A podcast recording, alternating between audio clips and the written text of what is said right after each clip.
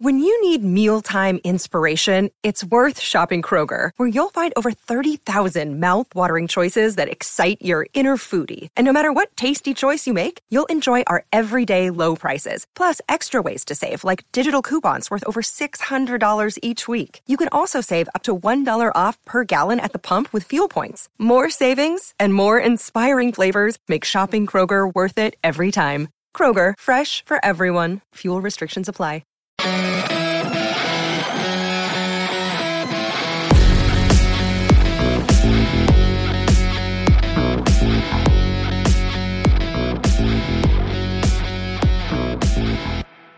up, everybody? Welcome to another episode of the LA Soccer Hub Show. My name is Gio Garcia. Today is Monday, July 19th, two days after the LA Galaxy played, uh, you know, I would say, you know, mediocre game against the Whitecaps. You know, they didn't get the job done. Um, but we're here to talk about it all. We're going to discuss it, break it down. We're also going to talk some uh, some Gold Cup, what we saw from Mexico, what we saw from the U.S. But here to help me talk all about that, we got Alex from Total Galaxy, we got Andy Deossa, and then full time Jonny. How you guys doing? Good, man. Good. Just busy as always, man. Having a good time watching some soccer. Andy, what jersey are you wearing? This is Deportivo Independiente Medellin. Uh, you know, I told you I, every time I'm on the show from here on out, I gotta wear a soccer jersey, and I'm kind of getting nervous because I feel like you invited me on to see if I run out, and I'm not gonna run out. okay. Well, is that like a Colombian team? I think. yeah, yeah. That's Okay. Okay. Yep. Yeah, Okay. Colombia team.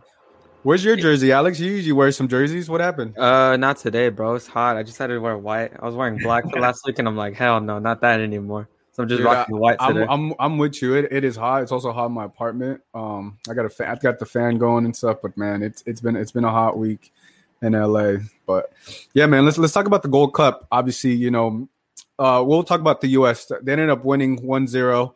Uh, you know, they ended up playing in Kansas City. I think the one thing that was pretty cool. I don't know if you guys saw that, but Patrick Mahomes was at the game.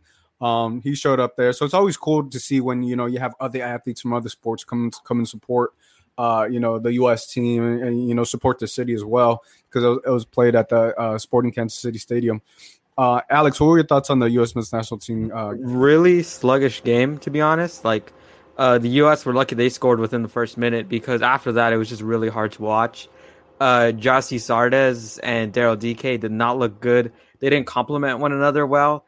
And, you know, luckily Berhalter, you know, found that out in the group stage and not, let's say, you know, semifinals or even the final, you know, if he wanted to experiment that. So that was kind of a blessing of the in disguise, really. And then Busio and Acosta kind of weren't really playing up to par. You know, Busio's getting his new move to Venezia in Italy soon. He's going to get a, a Sporting XKC here can get a buttload of money for that young player who's really good. He's a stud, man. But overall, um, the USMNT really were kind of lucky to come away with a win. Canada had some decent chances, just that finishing touch wasn't there. And you know, another concern for them is Walker Zimmerman. You know, he's their main defender, main center back, the captain of the team. So we'll have to see what is up with his injury and how it'll affect the team because the def- on the defensive end of uh, the spectrum for this team, most of the players are like getting their maybe like third or fourth cap with the national team. You know, so they're being put in this position really early and in a really crucial time of the tournament. yeah, and I mean they did they did get the win. I think they won all, all three games. They won got nine points. They're going to be fir- they're first in their group, and they're on to the quarterfinal. Uh, Jonny, what, what were your thoughts? We know Sebastian Lletget got the assist of the game. Yeah, I mean, obviously we're all happy about that. Uh, but it's, I mean, it's a little frustrating watching the U.S. play these types of games because you want them to, I mean, outperform everyone.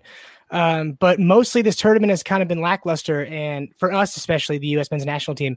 And it felt the same way against Canada. It felt like we were just kind of, you know, taking the foot off of the pedal the entire game. We weren't being creative. We weren't trying to make chances. The chemistry was off with the team.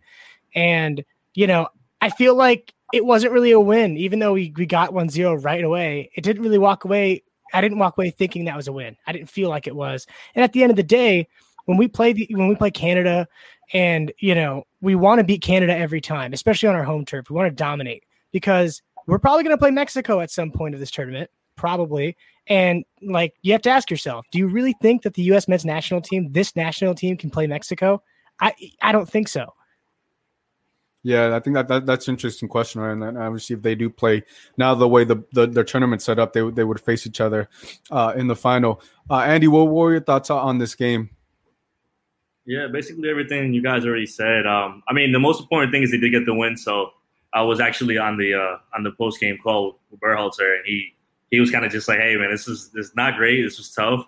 It's really weird to me that they were talking about the weather, which I don't understand why that was the case, but um, it, it, was it was weird. I think this is the fear that we all had coming into this tournament when we saw the team that that Berhalter was bringing. It's like this is an experimental team.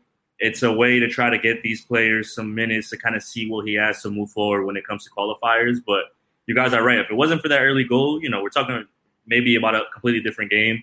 Uh, Canada was up for it, and obviously, when you're playing a game of, I guess, that magnitude, that rivalry, you're going to have that intensity. And the U.S. really never brought it besides those opening minutes. So um, yeah, a little a little worrisome because now you're moving into the to the quarterfinal stage, and the way that the bracket set up and what we saw from El Salvador, which I'm sure we'll speak about, is like that's not going to be an easy game for for the U.S. if they if they are to advance to the semifinals. So um, you know you get you get a good sensation after they have that you know that Nations League win or whatever the hell they call that that two game tournament. Um, and now you're like kind of taking a step back and seeing, hey, could these youngsters get it done? So um, it leaves a lot to be desired. But hey, it's a long week. You know, they don't play again until the weekend, so maybe they could have a good uh, a good regroup and then go from there. But yeah, it wasn't it wasn't too uh, impressive at all.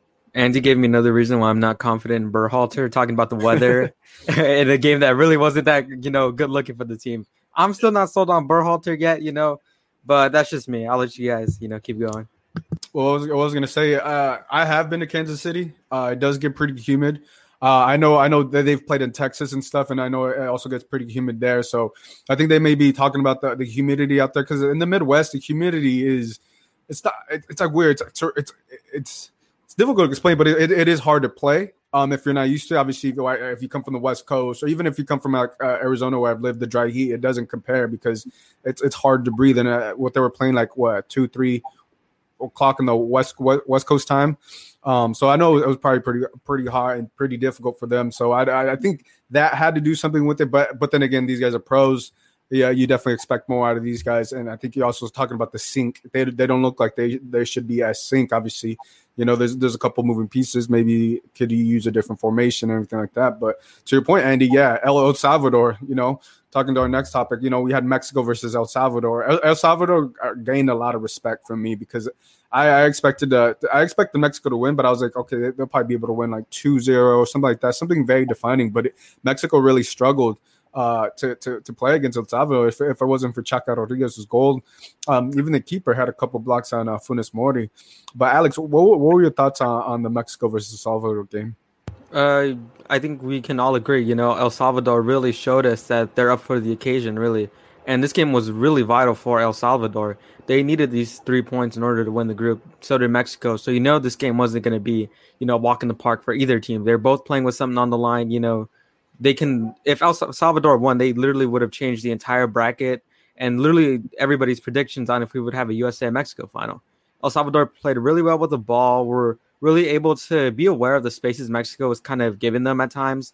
And then, you know, Funes Mori, you know, had a good chances, but just couldn't, you know, finish it there. I would say that's maybe the first bad game from Funes Mori with the Mexican national team. I, I know he's a really good striker in Mexico, and I think he'll bounce back. He's shown it in the Gold Cup with some great goals so far.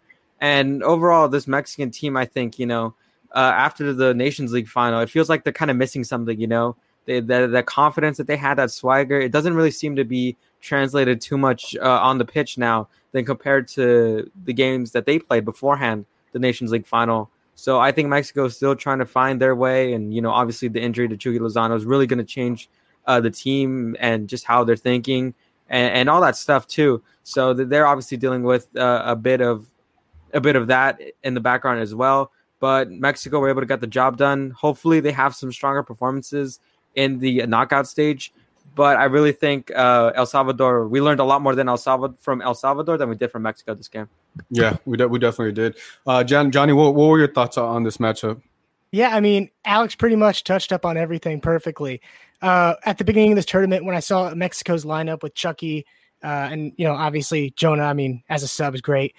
Um, and but the problem is, is that the second Chucky was gone, the entire competitive edge of Mexico wasn't there because I felt like the big game changer for the entire tournament with Mexico was that the U.S. men's national team we didn't have any of our best guys. This is our C team, and we all kind of own that. If I if we lose to Mexico, I don't think we're going to take it as personal as we usually do with that in mind. And then having Mexico with Lozano was like, oh man, this this this tournament. Like we're done. It's it is what it is. Um, but it's it's kind of showing that like Mexico's not really recovering well. I still think that they're a better team than the U.S. men's national team currently. Um, but they still have a lot of work to do with this tournament, and it seems like they've also been playing catch up a lot as well. Um, I mean, they've been possessing a lot better than the U.S. has in their games. Uh, they've looked a lot better than the U.S. has in their games. But even with that being said, they still look like they have tons of holes in their game. Yeah, no, and I, and I think that's the, that's the thing that make it, makes it interesting. You talk about Chucky now. Uh, Pizarro is going to be able to come come in and place. Uh, I think Concacaf allowed some COVID. Um, I forget the word, but it allowed to bring in a player because of COVID. Uh, someone got COVID or anything like that, injury wise. So uh, is going to come in. Uh, he hasn't looked good with, with Miami. He hasn't done too much. So we'll, we'll see how much he's able to help Mexico uh, with that. But um, well, I'll go to you, Andy. I'm, I'm gonna show up. I'm gonna show the Concacaf uh, uh, Gold Cup bracket uh, and give us your thoughts. Yeah, I mean, you guys touched on the, the Mexico part of it. Uh, from El Salvador, I think they were just very composed, and I, I think that was the most impressive part of, of how they played. Like, you go into that game, I mean, in your mind, you're kind of thinking, all right, man, you know, we have nothing to lose here. I'm sure they're they're gunning for, you know, we're gonna win this and we're gonna, you know, try to do our best. But the stadium looked like it was uh, more Salvador fans than Mexico fans, which was a, a big talking mm-hmm. point they played they played hard. Like they they like Alex said, you know, if they would have won, they would have thrown everything off completely. So they were up for the challenge the same way that Canada was up for the challenge against the US. And I think that kind of translated through the 90 minutes. Honestly, at the end, those last 15 minutes, I was like, there's no way that they don't get this equalizer here. And that's yeah. all they really needed. So it's good to see, man. It's good to see because when you talk about the CONCACAF, you talk about these teams that sometimes the competition is, is very not up to par. And when you're trying to qualify for a World Cup or play in these tournaments, like you need some competition levels that are you know that are going to challenge you, and it can't just be the same three with Mexico, U.S. and Costa Rica here and there. So it's good to see Canada play to that level against the U.S. It's good to see Salvador play to that level against Mexico. Um, and from the Mexico side, I mean, I'm not as impressed. I mean, the same the same way with the U.S. Like you come in expecting a certain thing, but besides the early goal itself, I'm like, you know, I didn't I didn't see anything I was like, wow. They, of course, they were a lot more composed, and obviously Tata has has a you know has a system that he wants to play, and he's able to do that. But there's still a lot more to be seen. I mean, I would not be shocked to see something crazy happen within these these next few rounds when it comes to Mexico or the U.S. I mean, I know they have the perception that they have to be in the final, it has to be them two against each other, but I wouldn't be shocked either way if something crazy happened. Yeah, and I think you know, like uh, El Salvador uh, definitely surprised everybody, like I said earlier. But if we look at the bracket, obviously in the quarterfinals, El Salvador is already qualified quarterfinals. Obviously, U.S. on the left hand side, obviously Mexico, and then obviously Canada. I will be at the game next Saturday, so I'm excited to see that. And I, right now, look, it's shaping up that Mexico is going to play against Qatar.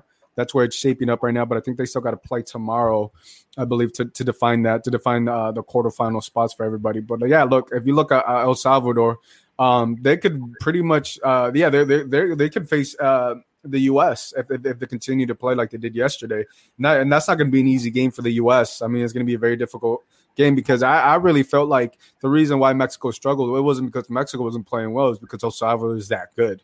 It, it, it, and they were they were a free kick away from tying the game and from literally putting uh, Mexico uh, uh, on, on, the on the second place uh, on, on, the group, and they were literally just away because he had been Talavera, and I mean, and to your point, you know, there was there's more El Salvador fans at the game at the at the combo than Mexico fans, and you rarely, rarely, rarely see that here in the United States. But uh, it goes to show how much uh, you know how, how much of the South America, Central American people are here in the U.S. Because I, I, just felt I just thought that it was only in, in Los Angeles, but you know I was wrong in Dallas, Texas you know, for them to show up and, and, those and that amount of numbers, uh, it was pretty exciting. And then, you know, if we talk about in the future, uh, El, El Salvador is going to potentially play their their home games in the U.S. So that that's going to be big for them because I think I, I, don't know what's going on in their country. I, I believe it's COVID related, but they're not going to be playing um, their games at home, and they're going to be playing at, at, at, in the U.S. So if, if they have a crowd like that, I mean, if they come to L.A., I mean, it's, it's a home field advantage for them either way.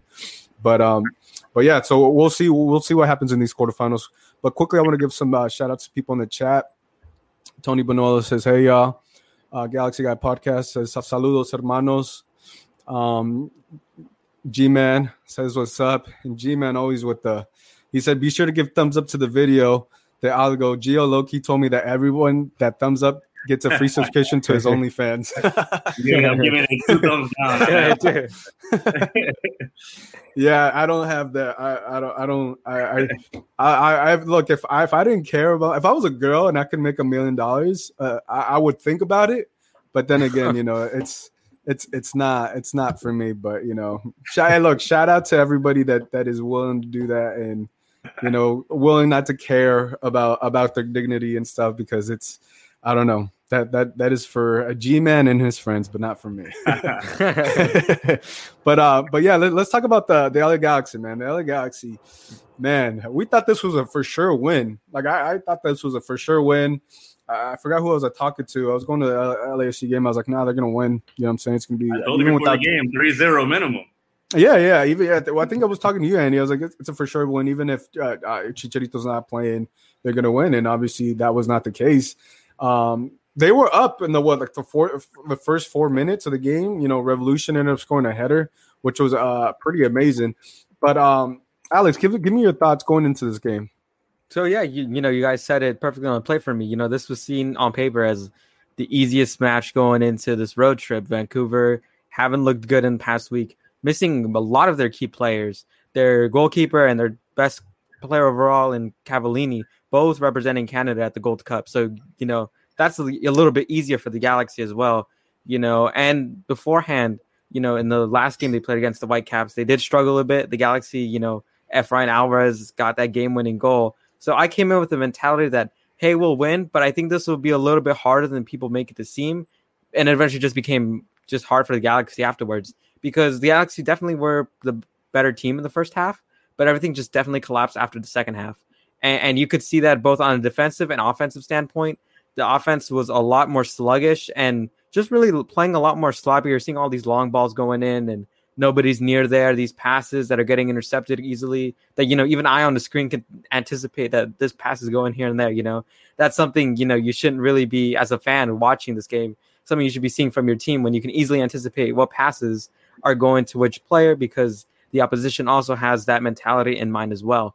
And defensively, you know, for the, I think it was the second goal, um, you could see the communication just wasn't there. Three players committing on one player, leaving another player open and scoring the game winning goal eventually. So it was really frustrating night. Um, not the way that you want the Galaxy to show up with a team that's in last place, and then having to stay there at uh, Rio Tinto Stadium because they're playing RSL midweek.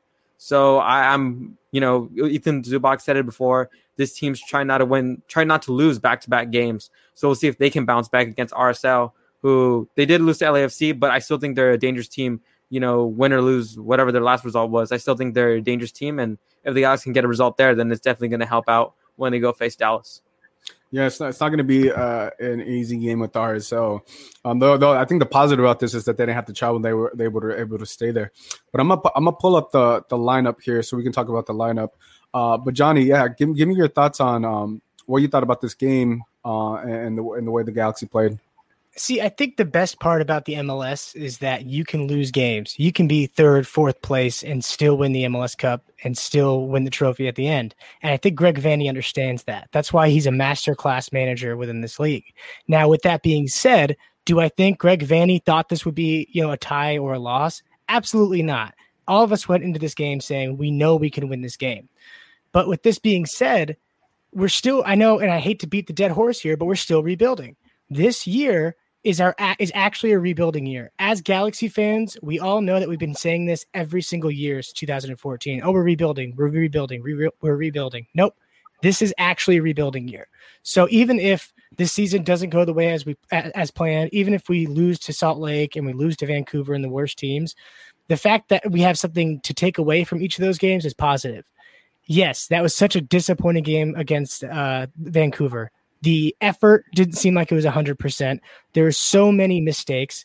The Derrick Williams was kind of like everywhere, like it mm-hmm. seemed like a mess, but all of it was easy fixes. And to think that this, we haven't actually been in a 100% team since the start of the season, that's pretty amazing. We haven't had all of our starters ever this season yet. And we're doing pretty good with that in mind. So obviously, I'm disappointed about the game but I'm not disappointed about the season. I'm not disappointed about the team. I think that all these things are easy fixes, and in time, um, we're not going to have these problems. Yeah, no, I, I, you make you make a great point about the LA Galaxy rebuilding, not just rebuilding, but also competing. You know, competing at a high level. I think they still sit, third. Correct me if I'm wrong, but I, I, mean they're still sit third without you know Chicharito, Jonah, Lletget, you know, Efrain.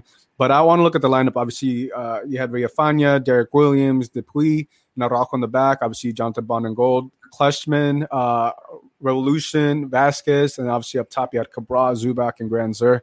Yeah, I, I, thought you know. I think the biggest thing was uh, you know Kevin Cabral not being able not being able to show up in this game because I mean he's a DP. He did get his goal I believe last last home game. You know, so I think you know we're expecting a team against the Whitecaps to be able uh, you know, to continue that. But what, Andy, what were your thoughts on on Kevin Cabral uh, struggles in this game?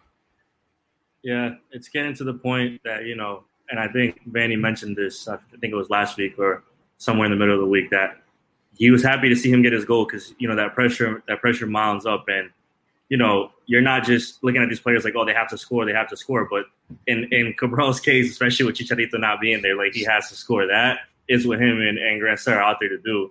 And obviously Cabral got his goal not in this game but has gotten his goal. And Grandsir is still looking for his but you need to have them be more of a factor in that attacking end. Um, and a game like this is the perfect opportunity to because, like you guys mentioned, you know, you're not going into this game with the mindset like, all right, you know, we're going to struggle. This is credit to Vancouver. Vancouver, even the game that the Galaxy won, the first one that they played a few weeks ago, that was an easy game for them, and that F goal was beautiful. But it's a tough team, regardless of them being down there in the standings.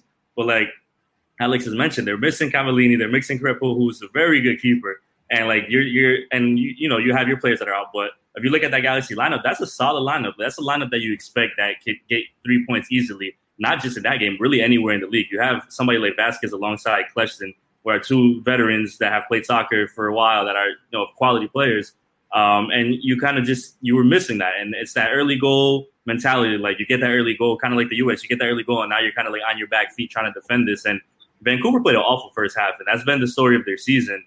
But this is the problem. If the Galaxy going into this game know these type of things, like you have to at least get that second goal in that first half to alleviate what's going to happen. Because even the first goal that that Vancouver scores, whatever the case may be, Bond gets a good first block and it's a rebound. But if you don't have Cabral being a, a you know factor in that first half, if you don't have Grandsir, if you don't have Zubak, although he scored and it was called offside, you you're not gonna you're gonna put yourself in these pressure situations. So Cabral, we were all excited to see what he could bring because we know he's a, he's a dynamic player and he's shown those flashes, but he's still.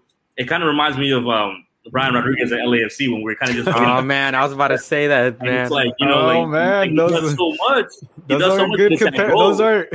it's, it's. I mean, if you, I mean, no, I get what you're saying. Yeah, and he's not wrong. Like, he's he's making. You're not wrong. You're not wrong. But what I was gonna like, say, and it's like right, right there. So like, I mean, I think that I think they could both be well. And I and I said this on the show before, and I've said this, you know, and like Jonny had mentioned, this is a rebuild, and these are players that are coming to a new country to get acclimated. But it's going to come a time that you know that that period that you have of leeway is over, and then it's going to come a time that you're going to have to start living up to these expectations. And as the season goes on, you know, it's still early. They're still in third place, whatever. But if you think about how the, the weekend unfolded, Galaxy win this game. They're in second place. The gap closes against Seattle because Seattle loses. They yep. jump over Sporting KC without three of their best players. And now you're looking at a weekend that talks about this next RSL game, which is going to be at the same stadium. Speaking of Greg's and weather, Greg Vanney also talked about the weather after this game and the altitude.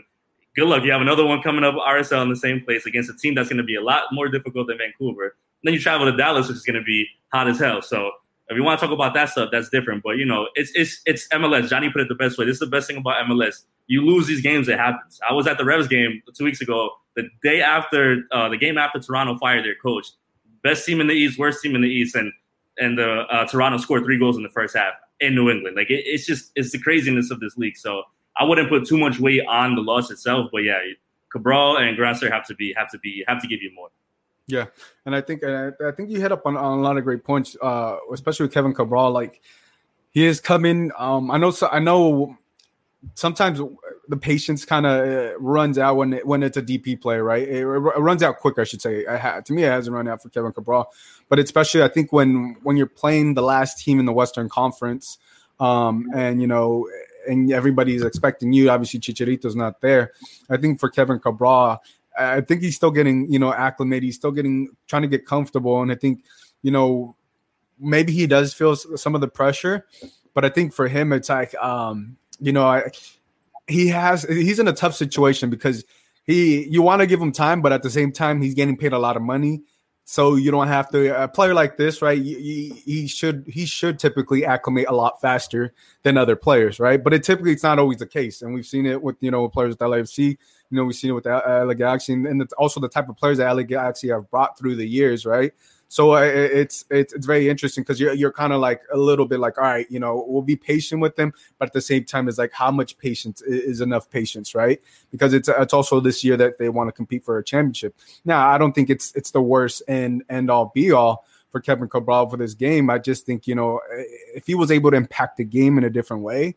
Uh, he wasn't able to really impact the game, and I think that's what's really upsetting uh, to a lot of the fans um, with this with this performance because if he was able to do something on the uh, offensive end or win a tackle or, or get, an assist or something like that, like like Victor Vasquez, then, then you're like, okay, he didn't score, but he got us on the board. His pass, his assist, he did something. But unfortunately, we did not we did not see that. So I kind of always wondered if he's either trying to do too much or he's, or he's overthinking what he has to do because I mean the dude is great on the on the wing. I mean I saw a lot more from Grandsir in the game and being a, be able to attack. And I think you, that you you want both sides to be replicated on, on, the left and right side wing. But unfortunately for Kevin Cabral, it was not the case.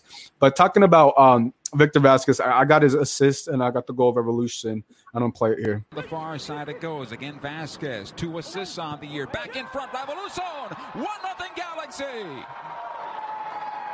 Raveloson running into space in front of his man and gets a gets a clean header right outside the six, and a, and a player of his ability can just pick out wherever he wants to go with that one, and it's one to zero.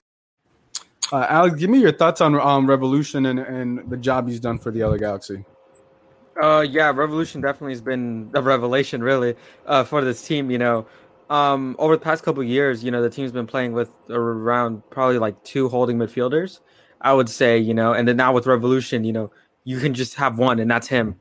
You know, he's very versatile, really quick, great composure in the midfield, and just great defender as well. You know, even the time he's played at center back, he's looked really good and really solid. Um, I've really liked him a lot, and I think he's probably the best signing for the team so far over you know Bond and all these other players because he's making his impact known like immediately, and he's not even like fully at match fit yet. You know, he's still working in, he's still you know barely getting more training with the staff and you know, still learning Vanney's system as well. So it's really impressive that he's gotten off to such a hot start, uh, really in the league.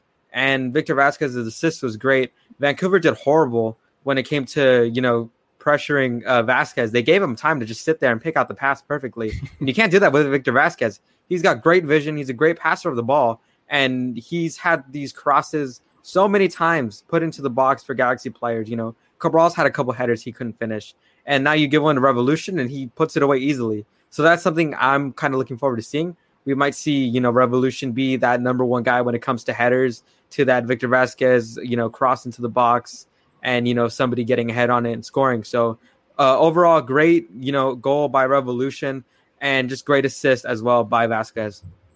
Yeah, no, I mean, Raveloson, you know, two goals already, and in the short time he's been with the LA Galaxy, and both have been headers. Man, I mean, you, you can barely see how talented he is. He can just play, you know, wherever you essentially wherever you put him on the field. He's played, like you said, center back, played in the, the midfield. Obviously, getting these two goals. Jonny, Jonny, what are your thoughts on Raveloson?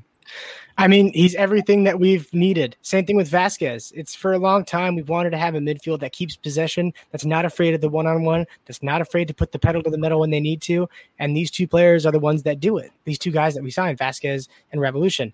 And I think games like that, even like with the Vancouver game, besides the goal, it's whenever I see them with the ball, I feel comfortable.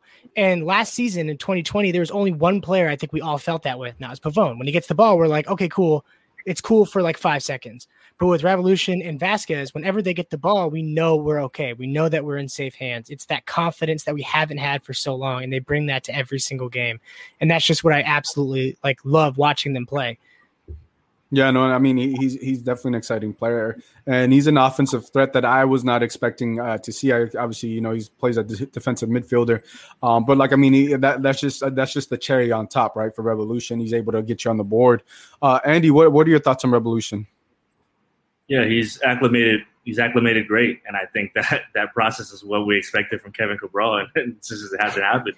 Like he's he just come he just came in hot. He's played three games, scored two goals, already has more goals than Grant and Cabral combined. Like like you said, it's an offensive threat that you don't expect, but it's more so about what Jonny and Alex are talking about players that make you feel comfortable and are able to control a game in that midfield.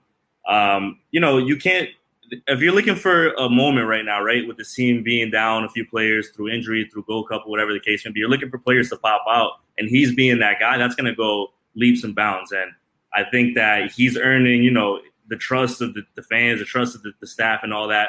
I'm interested to see what happens when this team is at 100% because now Greg has has lined it up that he has the pieces that he wants. And I've said this earlier too on the show, you know, early in the season, that this is going to allow Sebastian Lletget to push forward and become so much more of a, a problem in that attack, which is, I think, when the Galaxy would be at their best, having Lletget be more of an offensive minded player, not having to step back mm-hmm. too much. And if you have a player like that there, it's going to ease up a lot of that. So I think that him playing this well already, obviously he was dealing with some cramps or whatever it was, which is why he came off, which is normal. Um, but having a player that's playing that well already is gonna is gonna you know be very very impressive and very good for the Galaxy in the future when you get all these players back. Hopefully, at one point at 100 percent have everybody to pick from.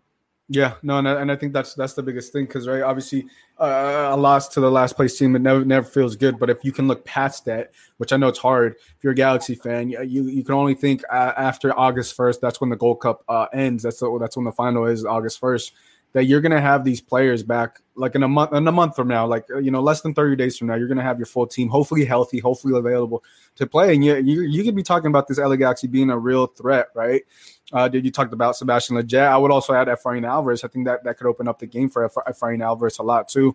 Um, you know if he does play that, that that number 10 role. But like you know the possibility are endless. But the only downside with all these guys being out is the lineups the the the, the the, the bench is really thin right? But that's that's that's the most difficult thing about the LA Galaxy is that their bench is so thin.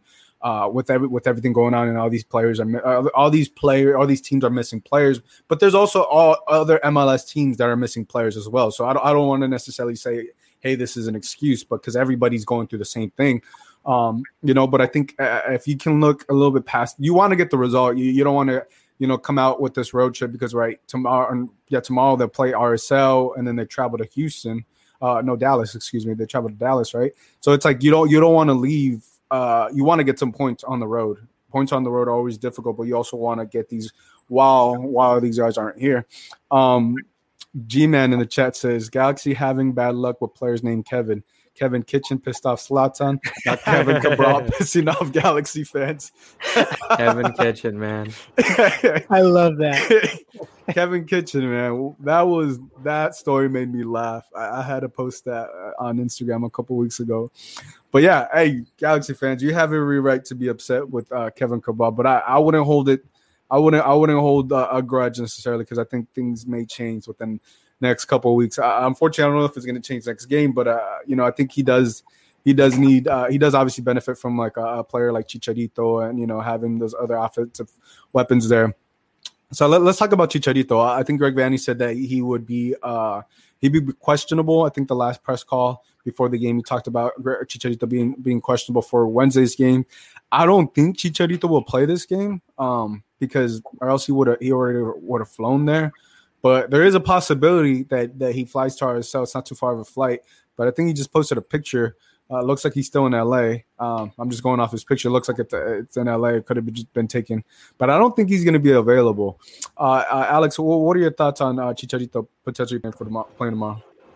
Um, you know, hopefully that's as a Galaxy fan, that's what you want. You know, uh, top scorer of the team so far definitely has been missing. You know, Zubak's been you know all right. You know, so far uh, filling in at that void, but has been spectacular or amazing. Um, like I've mentioned, you know, at times his positioning, uh, attacking wise, isn't really up there. Uh, or Chicharito, you know, the thing that's so special about him is his movements in the box. You know, Zubak can't really replicate that. Only Chicharito can do that, and he's he's known to do that. So you know what you're getting out of Chicharito. With Zubak, you're still trying to figure that out as well. Um, I, I would say for Zubak and Augie Williams, you know, the, these three games were probably their chance to really impress and really, you know, be like, hey, we're capable bench strikers in case you know you need somebody off the bench or if you know some players injured like right now Chicharito is you know because in MLS you know there's so many strikers and players that you know uh, when they have the opportunities they can't capitalize and you know that's the last you hear of them unfortunately you know. And you know I really don't want that for Zubak or Augie Williams. I, I want them to stay with this team and I want them to be able to you know put uh, the ball in the back of the net at times especially when they're needed right now so if Chicharito does come back which uh, I kind of hope he doesn't because I really want him to recover well from his injury. I don't want there to be any lingering pain or any lingering sensation. You know, I want him to fully come back at 100%, not like 95, 85%. You know, I want him fully fit and I want to make sure, you know, there's no risk of re injury really. Because if we're struggling like this without him for three games, just imagine, you know, three more weeks or heck, who knows, hopefully not three months, you know? So I just want to make sure that he's completely fit and ready to go once he feels that you know this isn't bothering me anymore and I'm can go for let's say maybe 80 minutes. Yeah, no, yeah, I think, and I think uh, uh, Greg Vanney echoed that he they really want to bring Chicharito back when he's fully 100. Uh, Jonny, uh, Alex brought up a great point about the bench, right? About Augie Williams and obviously Zubak being able to step up because this is definitely the time to step up if you're Augie Williams.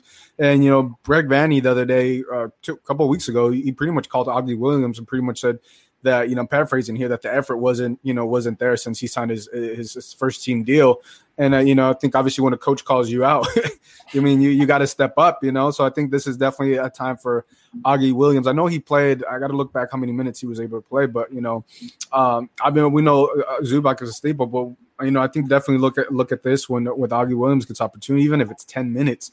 I mean, you you got to try to find a way when when your team's struggling. But Jonny, what what are your thoughts on this? Uh, I think yeah, Augie Williams uh, played about around 20 minutes uh, in that in that uh, in our last game with the Whitecaps, and I think yeah, it's a great opportunity for these guys. Um, you know, I love Ethan Zubak. I don't think he's that guy though. I just don't think he is. He doesn't really seem like a like a worry on the field. I don't think defenses stay up at night thinking about okay, like what do we got to do to mark Zubak. He always just kind of walk like doesn't really know how to play with these guys, and it seems that the only time Zubak ever does great is with Chicha. So for asking him to perform without him, he just seems so lost. And that's how the entire season for us was last year in 2020. Zubak had that opportunity. He had that, and he had so many opportunities to stand up and be that guy, and he just wasn't.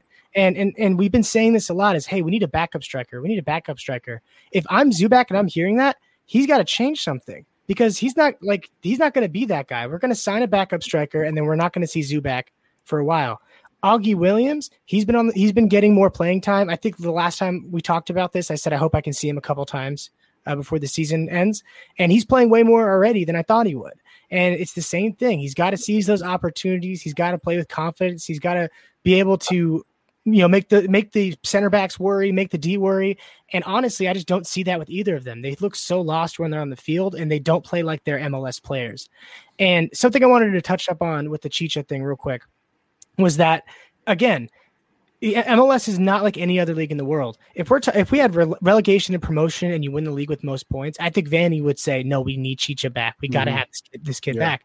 But yeah. I think, and me too. Like I think we're all saying this as well. Is that we know we can make the playoffs with this current team. Go as long as you can without Chicha and say take the time you need be the best you can be when you come back because we're we are we're holding the house down right now. We're, we're doing what we need to do and we're going to make the playoffs either way at this rate. I think greg Vanney knows that and i think that's why there's not really a lot of pressure to bring chicha back. But as far as zubak and willie and augie williams goes they just gotta they gotta play like they're in the mls this this is this is the big boy league and i don't think i've ever i don't i've seen them play like that at all. Yeah and i think i think you know um uh, to your point on that, uh, you know, it's, a great opportunity for Augie Williams, and I'm with you. I think you wait on Chicharito. Andy, I'm gonna pass this question on to you from G-Man. He says, "Do you think Coach Vanney was out of line for calling out Augie publicly instead of handling it internally?" No, I don't think so. I think that uh, Vanney has earned enough respect in the league, obviously in this organization, but just in, in MLS in general. And I think it's good because you, you guys are bringing up good points. Like after Chicharito, what do you have? It's and this goes. This is not just a problem this year. It's not just a problem last year. It was a problem when Zlatan was here. It was a problem with you can't just have one person that scores all the goals. As great as Zlatan was, what did that get the Galaxy?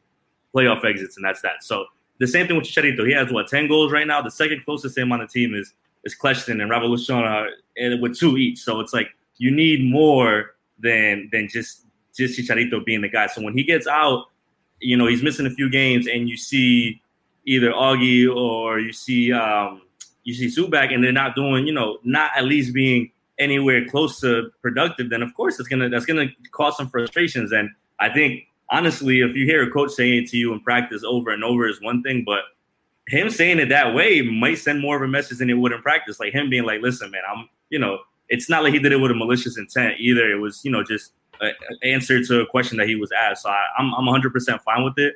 And honestly, you know, if that is the the spark that a player may need for, you know, for any improvements or to, just to kind of get a clear message of like, hey, this is an opportunity because these opportunities don't happen often in MLS, and this is the time that it's happening. Not just Chicharito being injured, but they're also being players out for international duty. Like these are opportunities that these younger players have to step up, and and teams around the league are going through this everywhere. So it's like if you need, especially goals, because you know that your star striker is out, then you got to light a fire under whoever is supposed to be those people. Which is why I think the pressure is on Cabral and, and these younger players to to do something. Because if you're going to rely on Chicharito, I'm sorry, man. We already see what happens when a team like the Sounders set up a wall and just suffocate him. Like it's not going to go well for the Galaxy if they just rely on that one player to score goals. Yeah, no, and I'm with you. And on the Kevin Cabral point, uh, G man, I was the one that asked the question. I asked, I think uh, I asked him like, you know, I was like, what? Are you, uh, I forgot what I asked, but I just asked like Vanney, um, just something along the lines of, you know, when we could see, you know, Augie Williams. Uh, I will say I was surprised at how honest and upfront he was uh, about essentially calling Augie Williams. But to, to Andy's point, like Greg Vanney has earned the, the respect to, to, to say that because it didn't come out like you know malicious or anything like that. It came out it came out truthful. But I also think when a coach does that, it, it does it to motivate its play to motivate the player, you know, and to say that like, hey, you're just not putting in enough work. And you know, uh, but since then though, since I asked him, yeah, Augie Williams is getting some playing time. You know, he got playing time the next game, and he's been getting more. Obviously, now that Chicharito's not been available, he's getting more and more playing time. But I think that's it's definitely more on Augie Williams than on uh, Greg Vanney because uh, look, if Augie, Augie, Williams, a lot of people on Twitter were asking about Augie Williams getting some playing time, but we finally found out the truth. Why? And Vanney told us the truth. If, you know, if a player's not putting in the amount of effort that the coach believes a player should be on, on the practice field, then it's very hard for a coach to want to trust them in a game game time situation, right? You look you look down the bench and it's it, right the trust level is just not there if you're not putting in in, in the work and the effort on, on, the practice. So I think you know it's more on Augie Williams now. Do we need him to come in and like score, uh, you know, ten goals or anything like that? No, but impact the game. You know, go a little harder on practice, right? Try to try to see what Chicharito has done and you know to try to replicate your, your game as close as you can. Obviously, no one can do what, what, the things Chicharito does, but like when you have a striker like that and you you've had him in practice and you see his movements, the best thing about Chicharito is his movements inside the box and how he moves and how, how he knows where the time time where the ball is going to be inside the box. You know, and I think that's that's definitely a skill, but that's something he's definitely learned through his whole life.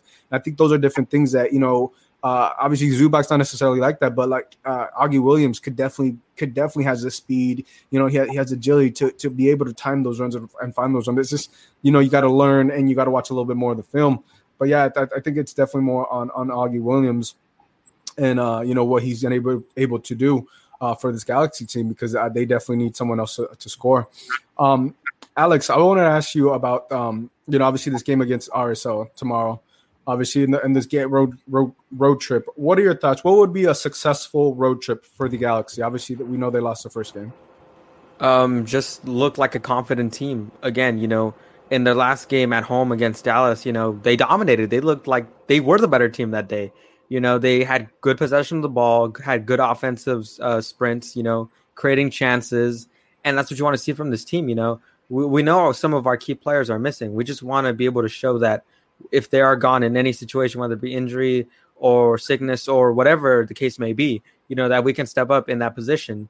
I, I you know, obviously now, you know, we want to get all six points now, especially with, you know, the Sounders falling. And it looks like they may continue to fall with their upcoming schedule because they're heading to Austin, and Austin looks like a hard place to play right now. So we got we got to capitalize on that. You know, Andy mentioned too. You know, SKC missing three of their best players now going to lose one of their best players for the rest of the MLS season, maybe. So you know, now's the time to really step it up. And even beforehand, you know, um, Gio and uh, Eli, last time we came on, we were talking like, man, you know, what a successful road trip this can be. You know, Sounders look like oh, really vulnerable. SKC looks vulnerable. You know, we can get all nine points, be top of the West, top of supporter shield, uh, you know, standings.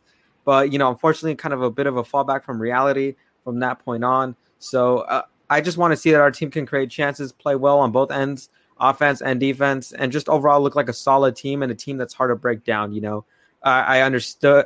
I understood that um, you know Vancouver they did well. You know, they kind of have a little bit of a recipe of how to kind of you know push the Galaxy a bit more and make it difficult for them. But I'm really really glad that uh, you know we're we're kind of seeing this these learning curves because as I mentioned earlier, Ethan Zubak has said you know we try not to lose back to back games, and I think this game against RSL can be a big test and see if that statement could continue to stay true. Yeah, no, I mean you make a great point, and uh, G-Man also brings up another great point. Uh, RSL have that Wonder One Ochoa going to be a battle of the walls of Ochoa versus Bond, which wall will crack first. I mean, it's, I mean, Ochoa has looked, looked amazing, even though they got the loss against LAFC this past weekend. Ochoa is looking solid. I mean, I, I he first caught my eye when he was playing with the uh, U.S. men's national team. Um, was the Gold Cup team? The team was trying to compete for the Gold Cup. Uh, Jonny, what are your what are your thoughts on uh, obviously Ochoa and the Galaxy playing this this week or tomorrow? The thing is that what I saw against the the Whitecaps, and you know, it's really basic, but it's we weren't playing together. Derrick Williams and DePuy, they're fantastic. They can do this. I don't think Williams has played enough games to be comfortable yet. He hasn't. He came late in April and then a couple games later got a red card and was gone for six games. Williams is still getting acclimated. DePuy's fantastic. He's been he's been surprising all of us the last couple of games. They can do it. That back line can do it. I hate to like make excuse. It was just a bad day. I think we had a bad day at the office against the Whitecaps, and the way to recover against RSL is to play together. If our back line is solid, Bond is going to be fantastic. We have the attack. I, I don't like, you know, like I said, I don't think Zubak is really ever going to be the guy, but Cabral, he, if he can make, and, you know, again, I am a Cabral supporter. If he can make the, like the easy pass like we're going to be perfectly fine. Most of the time when I'm watching the Galaxy, I hate how we're like how we'll pass back and we're afraid to be creative and all of that stuff. But with Cabral, it's the complete opposite. I want him to make the easy pass and I want him to pass back. He can do like when we make these links and we play together like that and we take our time and possess, we can beat any team in the league.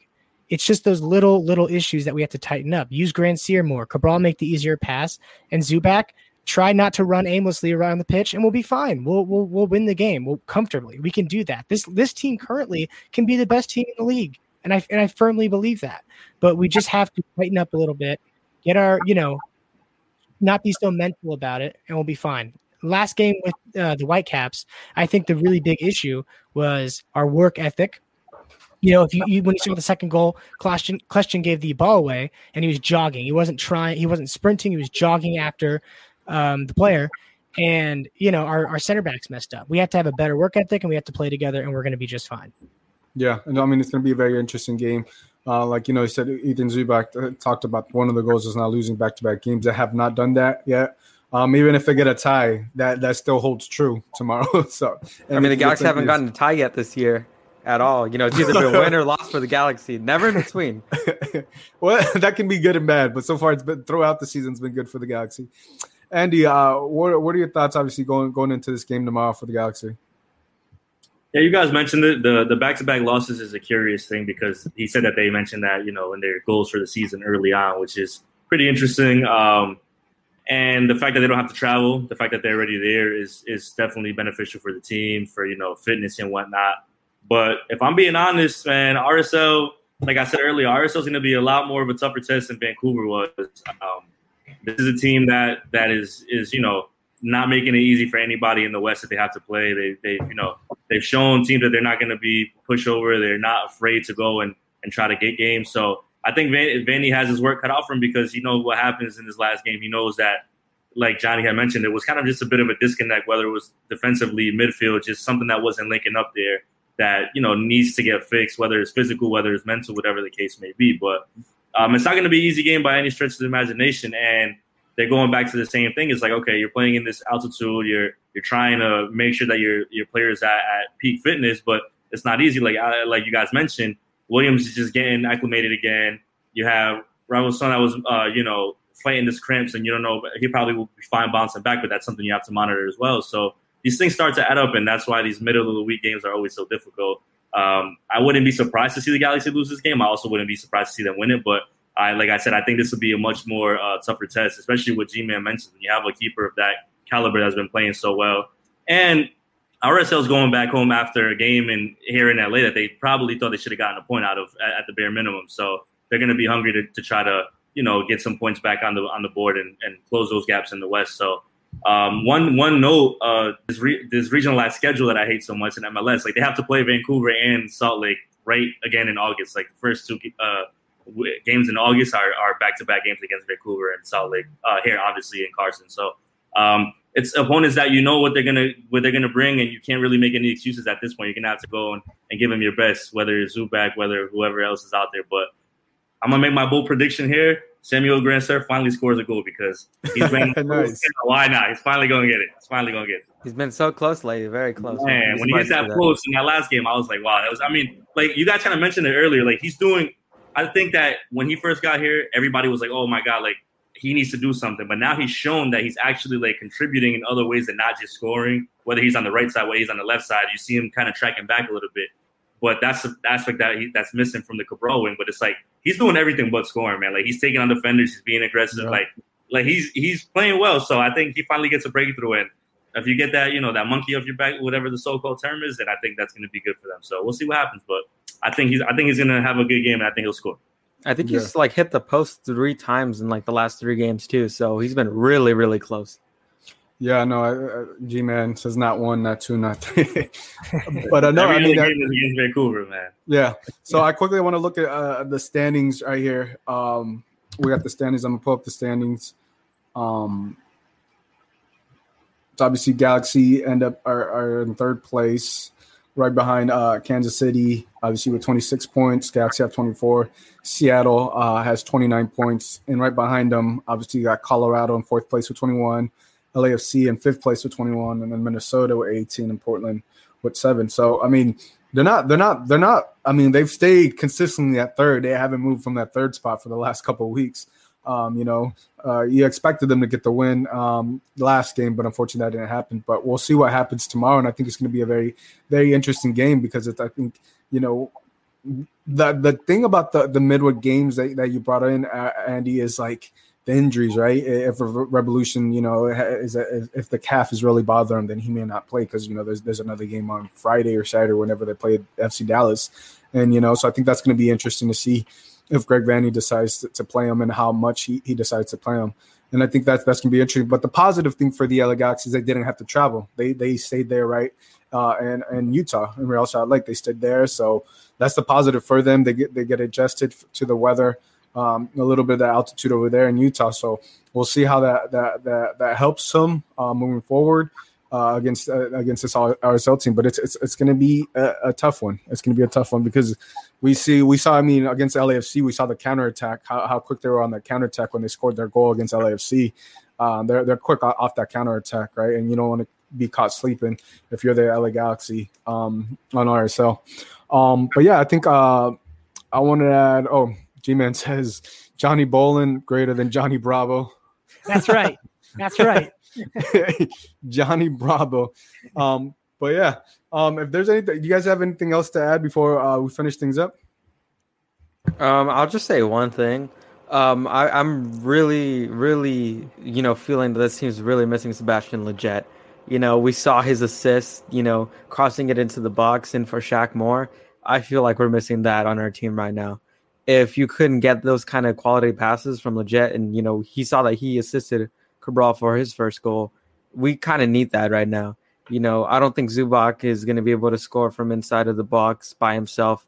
So we kind of need those kind of crosses and passes inside the box diagonally for a striker like Zubak or Cabral or Grandsir, etc., whoever it may be. So I think the one piece that we're really missing and whose worth is really going up because he's playing good for the U.S. men's national team and for the LA Galaxy.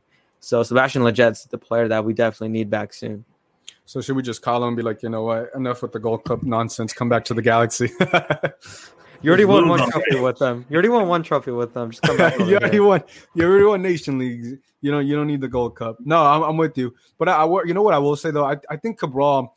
You know, the thing that I see Cabral's greatest asset and what he doesn't do enough of is going one on one with the defender on the wing. You know, and I think with that going one on one, I think he can score um, on on his own. because he has the speed, he has agility, he, has he has a you know he's quick with the ball and stuff. But I think maybe it's the confidence wanting to go on one on one. Obviously, maybe the offense is not set up that way for him. But I think sometimes it, if it's Cabral and the defender, nine times out of 10, 10, I would trust Cabral to take on the defender. But I don't think I don't see that confidence necessarily of him just yet. And I think that's the thing that's missing because if he's able to take on, you know, defenders one on one on the left wing side a couple times, you know, he doesn't have to do it every single time. But I mean, with the speed, with his agility, he can definitely get past the defenders and you know try to get one on one with the goalkeeper. I think we did see it one time at home and he just missed it. But uh, I think we'll we'll have to see what happens moving forward. Um, but yeah, but uh, last comment for uh, G Man Cabral has identical twin. Mm-hmm. What Kevin is trolling us, and the person playing is Bro Ray. oh yeah, Kevin might, brother. might be just chilling right now. I Might not be on the on the field. I got two things. Number one, I think I'm excited for what's ahead for the Galaxy because I think after this, you know, the, let's just say July is ending here with these three games, and then we move into August. But the end of August is very important because they have the Cali Clásico, they have El Tráfico, the All Star game is missed in there, and then it's like more than halfway done with the season. I think that's really when we're going to be able to assess the Galaxy moving forward. If if they're really, you know, going to be a contender. I mean, there's still going to be like 13, 14 more games left at that point, but by that standard, at the end of August, you might be able to have a lot more of an understanding of like, okay, we got these players back. Um, what do they have? What what do they? How do they move forward? So I'm excited for how that plays out. And two, uh, today, happy anniversary to Galaxy fans, Zlatan Ibrahimovic oh, yes. against LAFC, which I'll never forget because that was an amazing game to be at. Um, this is a great time, so I had to throw that out there. I, was gonna say it. It, it was like they ended up being LAFC three two with Gala, uh, Zlatan's three goals uh, hat trick. I remember him scoring that first goal, and I was like, "No way, no way!" And I, I still it. think that was the best goal of the season last year. I, yeah, I could I couldn't believe like how he just like flipped it over and just like volleyed it, and I was like, "Wow!" I was it was just like some of the things that he did. It's like, damn, you know, and you're like, what? He's like, he was like 38 or whatever, how many, how, however old he was. But I was like, man, you know, you you really got you really get to see um the greatness of Zlatan. Uh, final thoughts. Loud that day. Loud. Yeah, yeah. It was it was it was loud. Jonny, final thoughts. All I want to tell, uh, I, would like to say to all the Galaxy fans is relax, relax. We have all of the tools. We have like every type of player that we need to win championships. Give I know this sounds crazy. I said this last time. I'm still going to say it. Give Cabral time. He's going to find his place. Last time I said he was going to score a goal, I knew it. Look at that. He did it their, their game right after. We have this. It, we're a great team this is a, actually feels like a rebuilding team. And just like you said, Gio, we're very competitive in our rebuilding year, which isn't usually a thing. So we're in a great spot right now. Even though we just lost to the bottom, the team on the bottom of the table, we're still in a fantastic spot. And when everybody returns and our team is at 100% for the first time this season, we are going to be fantastic. And that's it. Yep. No, I, I, mean I completely agree. I feel I definitely don't do not feel like the panic button's there for me for the LA Galaxy. Obviously, a, a loss is never is never uh, something that you want to say it's okay. But you know, with everything going on, you know, you you know the future is bright for the LA Galaxy this summer. Um, to, that point, to that point, one one quick one quick thing, you know, to just give me a yes or no to, to Jonny's point. Do you believe that the LA Galaxy could compete for a supporter shield this year? I think I know Jonny's answer already. Supporters Shield, I, the way the standings are set up, uh, they're what five points behind the, the Seattle Sounders. Yeah, I can see that. Yeah, can yeah. definitely see and that. They compete. And, yeah. And I think eh, you know, again, it's it's when we're at 100. percent I think all the Galaxy fans right now should be happy because we had a horrible, horrible last couple of years. So I feel great right now, man. We just lost to Vancouver, and I still feel great. I'm so stoked.